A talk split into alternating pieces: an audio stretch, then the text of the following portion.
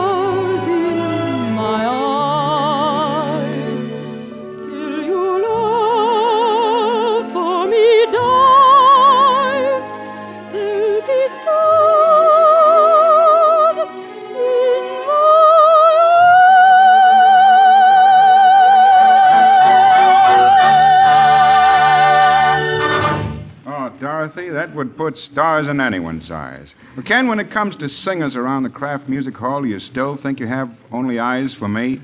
Well, Nelson, I have only one thing to say to myself. Yeah? You fool you. Oh, don't take it to heart, Ken. After all, we're old friends. well, I should say we are. You've already been in the music hall four times this year. Four shows with Jolson, and you had the courage to come back. Gad, what a woman. Dorothy, uh, you didn't happen to come back because I. Uh, oh, no, of course not. It's silly of me to think of it even, but, uh, well, I, I was around each time you were here in the hall, and I thought maybe, well, uh, you uh, you didn't come back because I was. Uh, I, oh, uh, Ken, I'd rather not discuss it.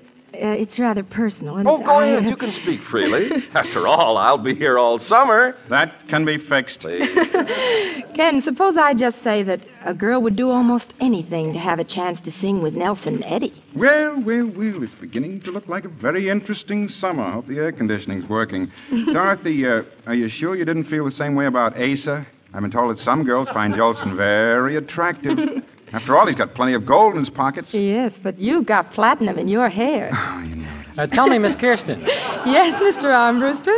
uh, when did you first become aware of this, uh, shall I say, affinity for Nelson? Well, the first time I heard him sing Rosemarie. Ah, I can almost hear him singing it now. Well, no need to tax your imagination.